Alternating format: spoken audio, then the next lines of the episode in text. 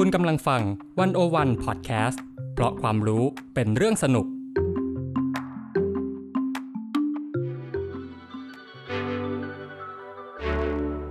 Art Journey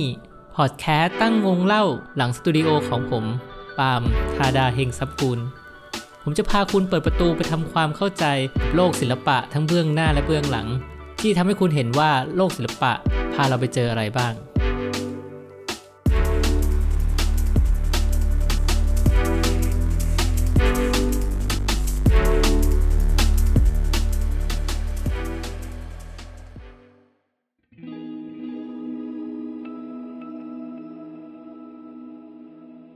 กำลังอยู่ในแกลลี่แสดงงานศิลปะขนาดใหญ่ที่หนึ่ง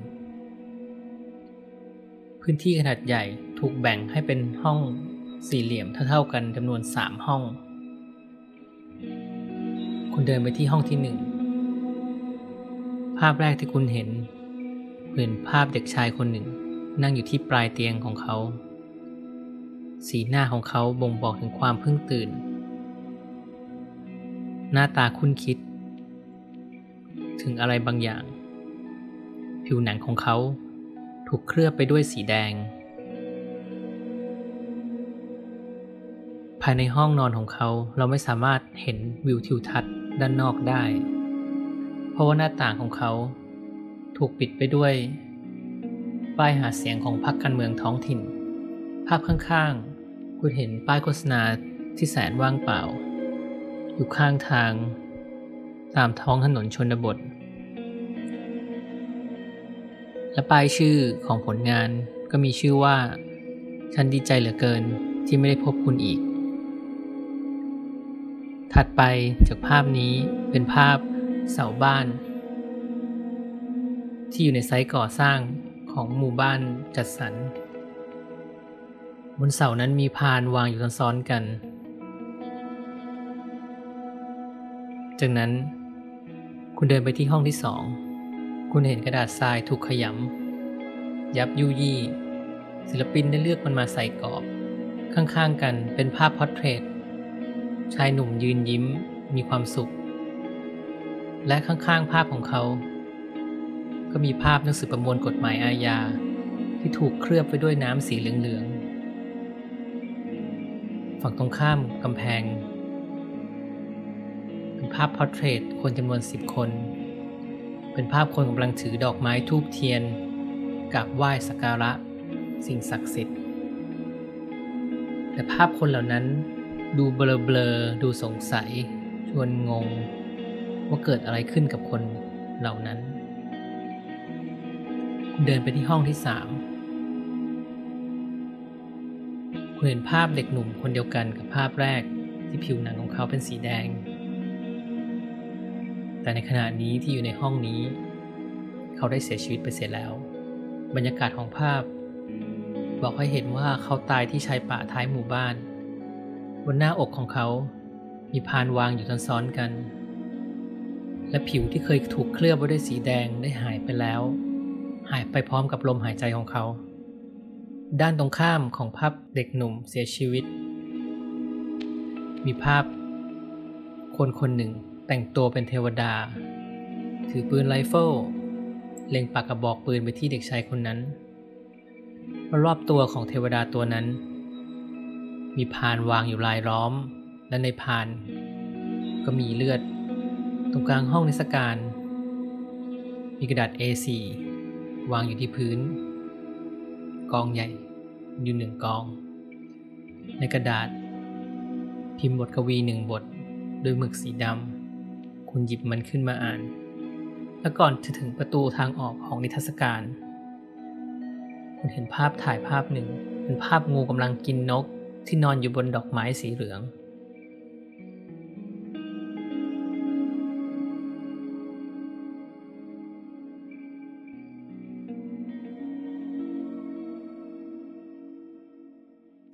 สวัสดีครับฟ้าใหม่จากที่ผมบรรยายมาเนี่ย ฟ้าใหม่เห็นอะไรในงานบ้างครับ รู้สึกเหมือนเห็นภาพปัจจุบันน่ะ คือแบบว่ารู้สึกว่ามันเป็นสถานการณ์ในตอนนี้มากเลย แล้วก็รู้สึกอบอวลไปด้วยความแบบ มีความโกรธในความรู้สึกเรานะ เออ แล้วก็เรารู้สึกสะดุดกับภาพที่เป็น เออเป็นคนฉี่บนประมวลกฎหมายอาญามาก เออ รู้สึกว่า เนี่ย อยากมาฟังเรื่องเล่าจากพี่ปาล์มต่อเลยว่า เบื้องหลังมันเป็นยังไงบ้าง ดูน่าจะแบบอัดแน่นไปด้วยความรู้สึกแล้วก็ประสบการณ์อะไรเยอะมากเลยอืมครับเอ่อก็อย่างที่เล่าไปนะครับ คืองานงานชิ้นนี้เป็นเป็นงานที่แบบถูกเอามาโชว์ในปี 2013 แต่จริงๆแล้วมันคืองานที่ถูกเอ่อ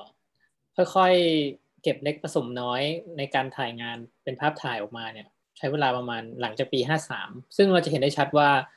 เอ่องานภาพถ่ายชุดเนี้ยมันเป็นการสะท้อนถึงความรุนแรงในเหตุการณ์ สลายการชุมนุมในช่วงปี 53 แล้วก็เป็นเรื่องแวดล้อม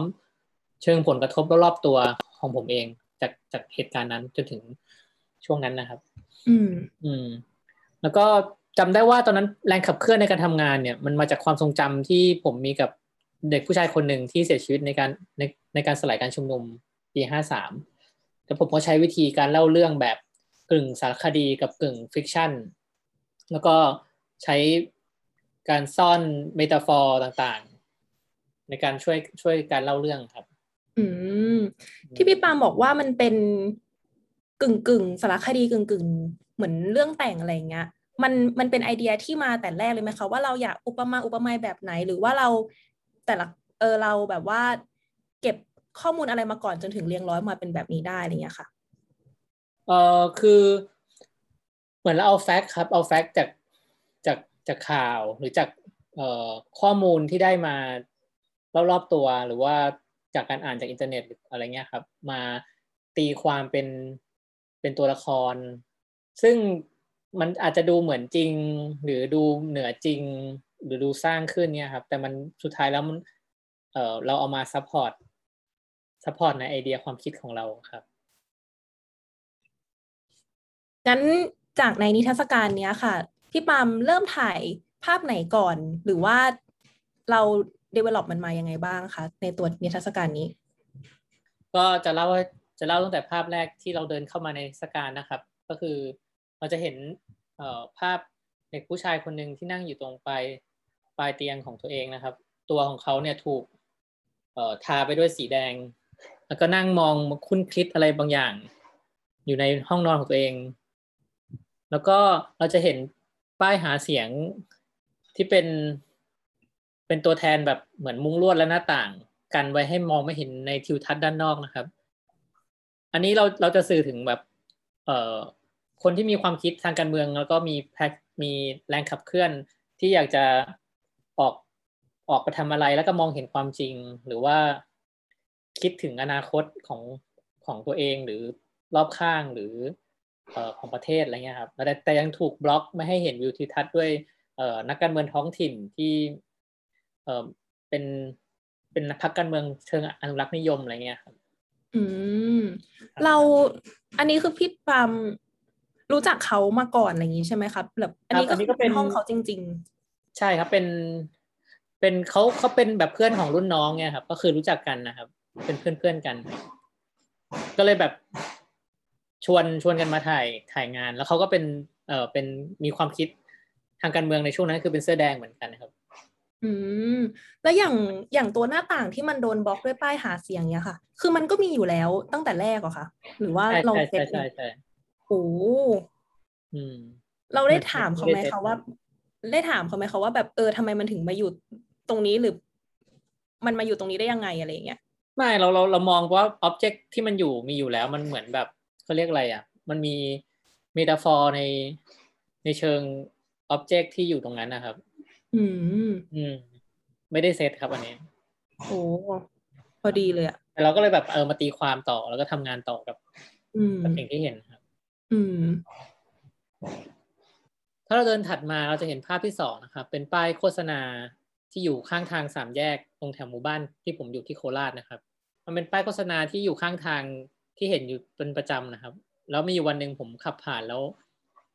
ผมไม่เห็นป้ายโฆษณานี้มีโฆษณาอยู่อีกเลยครับ เป็นเป็นป้ายโฆษณาที่ว่างเปล่า แล้วผมก็ตั้งชื่อภาพว่า เออผมดีใจมากที่ไม่เห็นคุณอีก อย่างอันเมื่อกี้มันก็เหมือนสื่อสารด้วยเนาะว่าแบบเราอาจจะโดนอะไรบางอย่างครอบงำหรือว่าพูดกับเราตลอดเวลา เลย จนวันหนึ่งที่แบบมันหายไปแล้ว เราก็รู้สึกว่าเรามี เหมือนควรจะได้มีอิสระมากขึ้นอะไรอย่างนี้ปะ ในตอนนั้นที่เราถ่ายภาพนี้มา อ๋อ ตอนนั้นเราตีคือความเราอืมเราเราเราแค่รู้สึกว่าไอ้ภาพภาพที่เราเรารู้สึกแฮปปี้มากที่ไม่ได้เห็นอะไรแบบนี้อีกรู้สึกว่ามัน มันเป็นภาพที่แบบบังคับคนมาก ๆ ให้คนเห็นคนจำคนเชื่ออะไรเงี้ยครับ อืม แล้วเราก็รู้สึกว่า เออ มันมันเป็นมันเป็นภูมิภูมิทัศน์ที่แปลกไปที่ที่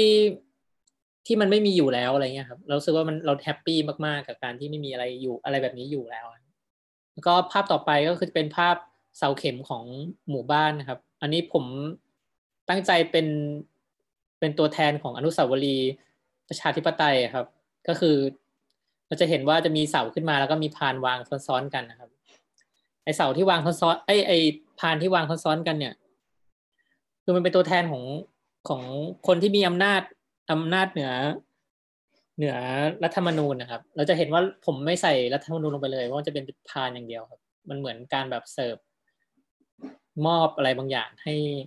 ให้ให้คนกลุ่มหนึ่งครับ แล้วทีนี้ก็ผมก็เอาพานวางนี้วางซ้อนแล้ว แล้วก็เอาพานตัวนี้ไปเป็นตัวเชื่อมโยงของภาพถ่ายภาพอื่นที่อยู่ในนิทรรศการครับเอ่อถ้าเข้ามาอีกห้องหนึ่งนะครับ เราก็จะเห็นภาพ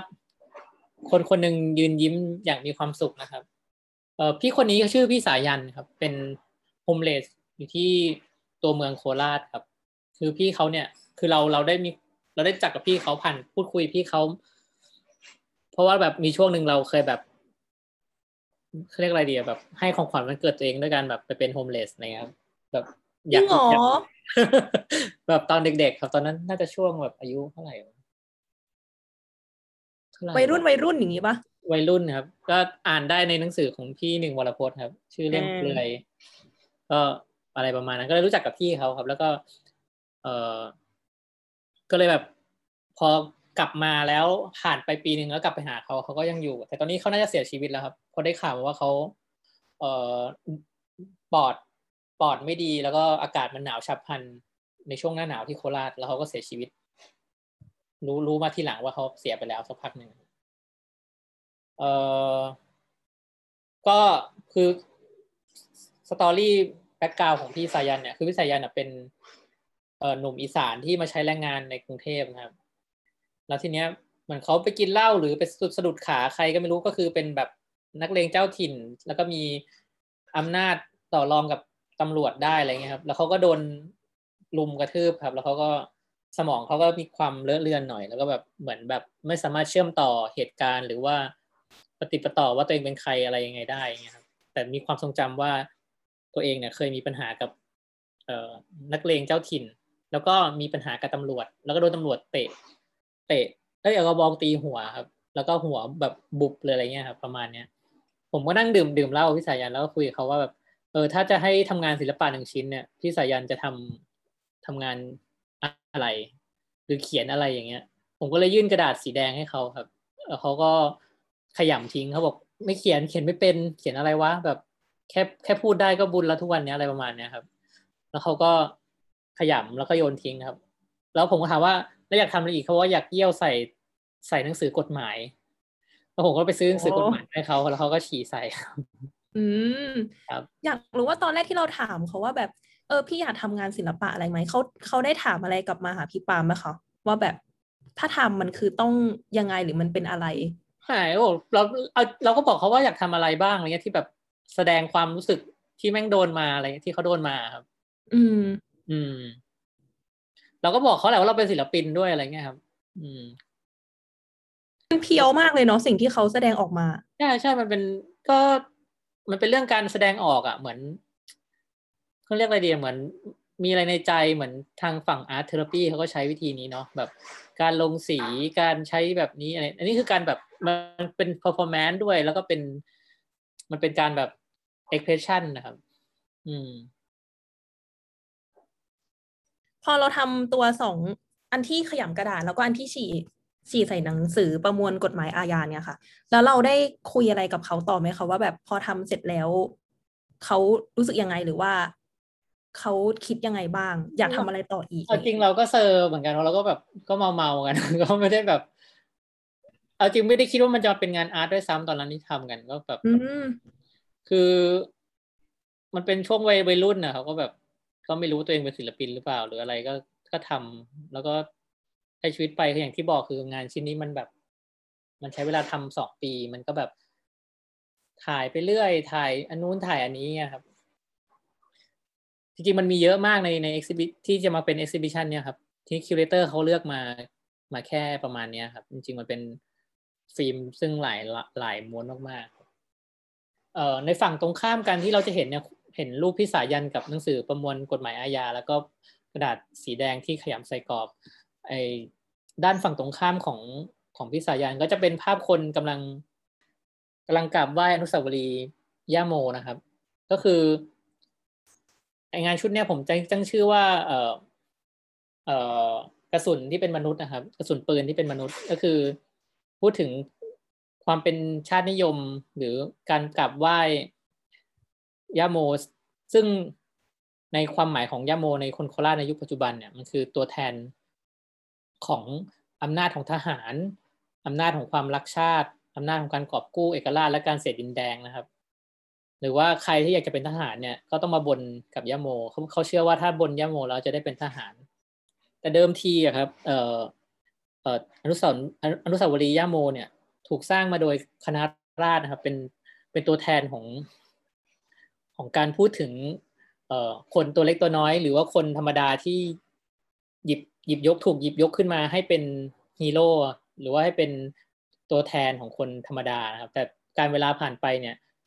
ไม่รู้ว่าอะไรเกิดขึ้นกับกับเอ่อกับตัวอนุสาวรีย์นี้ผมจำไม่ได้ว่ายุคไหนที่ถูก develop ให้เป็นตัวแทนของความรักชาตินะครับ ซึ่งเดิมทีไม่ใช่เลย แล้วก็ข้างๆอนุสาวรีย์ย่าโมเนี่ยเคยมีอนุสาวรีย์ประชาธิปไตยอันเล็ก ๆ วางอยู่ใกล้ ๆ กันนะครับ ซึ่งก็ถูกลบความทรงจำโดยรัฐอีกอีกเช่นกันครับโดนช่วงชิงอำแบบช่วงชิงความหมายกันเนาะใช่ครับช่วงชิงความหมายกัน คือ ความหมายจากยุคสองสี่เจ็ดที่ทางคณะราษฎรจัดตั้งมาเนี่ยมันมันไม่ใช่แบบนี้เลยครับ แล้วผมก็จะเห็นว่าในรูปเนี่ย เอ่อจะเป็นรูปคนจำนวนสิบคนที่นั่งกราบไหว้กันนะครับ แล้วผมก็ใช้กล้องภาพถ่ายเนี่ย เป็นกล้องฟิล์มไปวางไว้แล้วครับ แล้วก็เอาเจลวัสลีนทาที่หน้ากล้องครับ แล้วก็ใช้ผู้กันระบายให้มันเหมือนกับ เอ่อภาพ i m p r e s s i o n i s t นะครับ แต่จริงๆแล้วผมต้องการจะสื่อให้เห็นว่าคนแบบ กำลังมีความคิดที่เบลอกำลังที่แบบมองมองความจริงที่เพี้ยนไปหรือว่าการกระทำบางอย่าง เนี่ยมันถูกครอบงำอะไรบางอย่างอยู่ครับ พูดถึงเรื่องความเป็นชาตินิยม แล้วก็การมองความเป็นคนอะไรเงี้ยครับที่ที่แล้วอะ เหมือนจำได้ว่า มันมีข่าวว่ามีกลุ่มคนเออโคราชโนเผด็จการหรืออะไรอะ เดี๋ยวนะ ชื่ออะไรนะ ที่เป็นฝั่งฝั่งประชาธิปไตยใช่ไหมเออ ที่เขาจะไปปักหมุดคณะราษฎรอะ ที่ยะลานเนี้ย แล้วก็มีคนมาบอกว่าแบบ เฮ้ยลบลู่เออ สรุปความหมายมันคืออะไรเนาะมันมันเป็นอย่างคือเหตุการณ์เนี้ยมันมีไม่ได้เป็นครั้งแรกนะ คือสมัยก่อนมีนักวิชาการฝั่ง ไม่ใช่ไม่ใช่ฝั่งมีนักวิชาการคนหนึ่งมายื่นข้อเสนอบอกว่าเรื่องย่าโมเป็นเรื่องเท็จเนี่ยโหเขาแบบ กับกับโคราชไม่ได้เลยอะแบบโดน โดนของโคราชไล่ไล่กระทืบแน่นอนเลยแบบ ความเป็นชาตินิยมของคนชาวโคราชนี่รุนแรงมาก เพราะเป็นเมืองเมืองทหารครับ แล้วก็ตัวแทนของยะโมอีกอะไรเงี้ยครับยะโมเป็นแบบทหารต่อสู้อะไรเงี้ยครับเศร้าอะเหมือนไม่มีที่ให้คนเห็นต่างเลยอะแบบโดนโดนบีบหมดอะ เออใช่เออถัดไปจาก ถัดไปอีกห้องหนึ่งนะครับ ก็จะเป็นเป็นภาพของเด็กผู้ชายที่นั่งอยู่ที่ขอบเตียงเออทาตัวสีแดงเนี่ย เราเห็นร่างเขานอนอยู่ที่พื้นครับ แล้วก็หัวศีรษะถูกผ้าขาวคลุมไว้แต่มีกองเลือดอยู่นะครับ แต่ตัวของเขาเนี่ยไม่ได้เป็นสีแดงแล้ว เหมือนการเรืองแสงสีแดงของเขาเนี่ยได้หายไป แต่กลับกลายไปว่ามีพานจำนวนหนึ่งครับ วางทับบนอกเขา เราจะเห็นว่าจากภาพเด็กผู้ชายที่นอนอยู่ที่พื้นอีกฝั่งตรงข้ามของห้องนะครับ จะเป็นภาพเทวดาใส่แว่นตาสีดำแล้วก็รอบตัวของเขาเนี่ยถูกวางไว้ด้วยพานที่ที่เต็มไปด้วยเลือดนะครับ แล้วตัวเทวดาเองเนี่ยก็ถือปืนไรเฟิลส่องมาที่ เอ่อทั้งคนดูแล้วก็เด็กผู้ชายคนนั้นที่เสียชีวิตไปครับ ก็เราถามได้ไหมว่าทำไมทำไมพอเด็กคนนั้นนะคะเขาเขาเสียชีวิตอะตัวเขาถึงไม่แดง คือคือแบบเพราะว่าเขาโดนอำนาจกดเพื่อที่จะให้คิดเหมือนกัน หรือว่ามันคือยังไงอะคะเราแบบคือก็จะสื่อแบบจริงๆแล้วคืออยากจะสื่อว่าเขาเสียชีวิตไปแล้ว แล้วก็แบบไอเดียต่างๆ อุดมการณ์ต่างมันก็หายไปแล้วอะไรเงี้ยครับ เพราะว่าเขาถูกฆ่าถูกถูกยิงตายครับ อ๋อครับ จริงๆก็คือคนคนเดียวกันครับ ก็คืออก็คือคนที่นั่งอยู่ในห้องอันเล็กเล็กๆแคบๆออกมาข้างนอกเพื่อที่จะ เอ่อพูดความจริงหรือว่าออกมาเดินขบวนข้างถนนอะไรเงี้ยครับ แล้วก็ถูกยิงเสียชีวิตครับ เอ่อตรงกลางห้องก็จะมีกระดาษสีแดงที่ถูกปริ้นด้วยหมึกสีดำเป็นข้างในกระดาษนั้นเป็นบทกวี ของคุณชัดชนอนากิตินะครับ ชื่อบทกวีว่าบทกวีที่ข้าพเจ้าจะไม่มีวันเขียน ซึ่งเราสามารถหาอ่านได้ในอินเทอร์เน็ตนะครับ น่าจะประชาไทน่าจะยังยังเก็บข้อมูลไว้อยู่ครับเออเรามาถึง part สุดท้ายของ exhibition นะครับ เป็นภาพถ่ายภาพหนึ่งที่อยู่ตรงประตูทางออกนะครับ ภาพนี้เป็นการโยนคำถามให้กับคนดูงานศิลปะนะครับว่าเออ ภาพเนี่ยมันคืออะไรนะครับ เราจะเห็นว่างูกำลังกินนกอยู่นะครับ คือมันเป็นการอธิบายว่าถ้าผมอะไม่ถ่ายภาพเหล่านี้ไว้อะ ทุกคนจะเห็นแค่ภาพนกอะนอนสบายอยู่บนดอกไม้นะครับ เราจะไม่เห็นว่ามีนกก่อนหน้านี้ครับ มันพูดถึงปรากฏการณ์เหตุการณ์ต่างๆ ถ้าสื่อหรือศิลปินหรือ คนบันทึกเรื่องราว คนนักเขียนต่างๆ ไม่ capture moment อะไรบางอย่าง บางอย่างไว้ในในช่วงเหตุการณ์ต่าง ๆ เนี่ย บางอย่างมันก็จะหายไปครับ มันคือ มันคือหน้าที่ของของศิลปินหรือว่านักข่าวหรือกวีหรืออะไรก็ตาม ถ้าถ้าคนเหล่านั้นไม่ทำอะไรเลยเนี่ย มันมันทุกอย่างมันก็จะหายไปแล้วก็เคลื่อนได้ เออมันสำคัญมากเลยนะ เมื่อกี้มันจริง ๆ มันก็ไม่ใช่แค่คนที่ทำทำสื่อด้วยเนาะเรากำลังคิดถึงแบบว่าเวลามีชุมนุมหรืออะไรต่างๆ แล้วคนช่วยกันฟีดข้อมูลหรือว่าช่วยกันไลฟ์สถานการณ์อะมันคือการที่แบบ เออ สังคมมันต้องการอะไรแบบเนี้ยการที่ที่เออ มันมันต้องมาแชร์ข้อมูลกันว่าแบบมันเกิดอะไรขึ้นกันแน่ เพื่อมันไม่ให้มีใครบางคนมันจะต้องเจ็บปวดหรือสูญสลาย แล้วก็หายไป แล้วก็มีคนลอยนวลไปอะไรเงี้ย ครับ ซึ่งตัวนี้มันก็เราเราจะเห็นในเราจะเห็นได้เยอะมากเวลามีชุมนุมในช่วงนี้ เราจะเห็นแบบว่าเอ่อสื่อที่ไม่เป็นเรียกสื่อตัวแทนเนาะสื่อตัวเล็กตัวน้อยที่แบบเป็นคนที่แบบหา funding crowdfunding เองแล้วก็ถ่ายเองอะไรเงี้ยมันก็มีเยอะขึ้น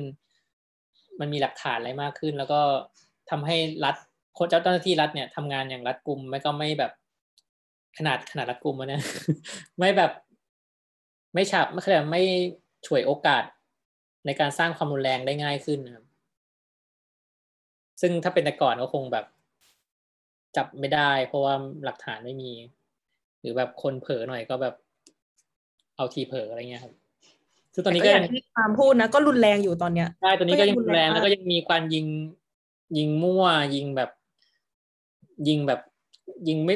ยิงมั่วครับ อย่างเมื่อวานที่ผมเห็นที่อยู่ในสื่อที่สื่อ เหมือน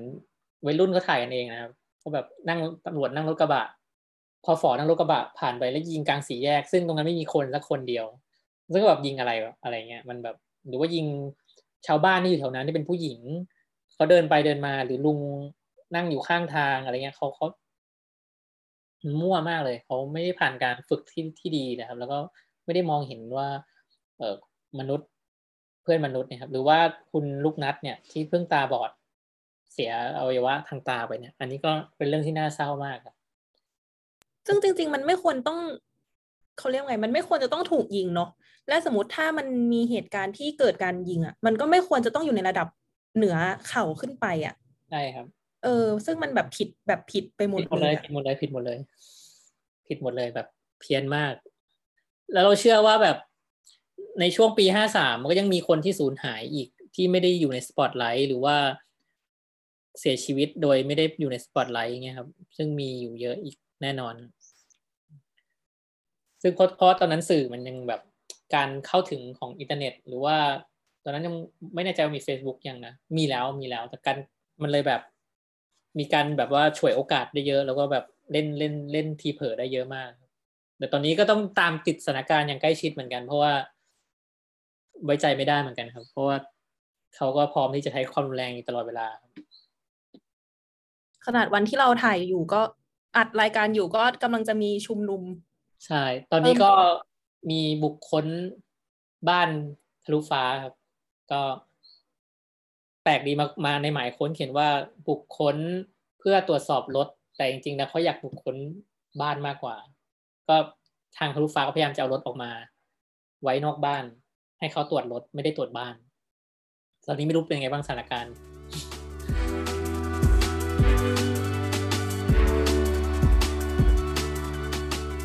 จะเห็นได้ว่านะครับงานชุดนี้ที่ผมทำมาได้มันมาจากเเหตุการณ์การสลายการชุมนุมในปี 53 ซึ่งตอนนี้เราก็ยังเห็นความสูญสลายแล้วความไม่แฟร์ในสังคมอยู่นะครับตราบใดที่สังคมเราเนี่ยไม่รับการทีที่ดี อย่าปล่อยให้ขบวนพาเลทของมวลชนเนี่ยแน่นิ่งนะครับ เราต้องร่วมกันสะท้อนครับ แล้วก็ส่งเสียงบันทึกเรื่องราวของยุคสมัยนะครับ ว่ารัฐกระทำกับประชาชนอย่างไร เพื่อในอนาคตเราจะได้เรียนรู้ร่วมกันครับ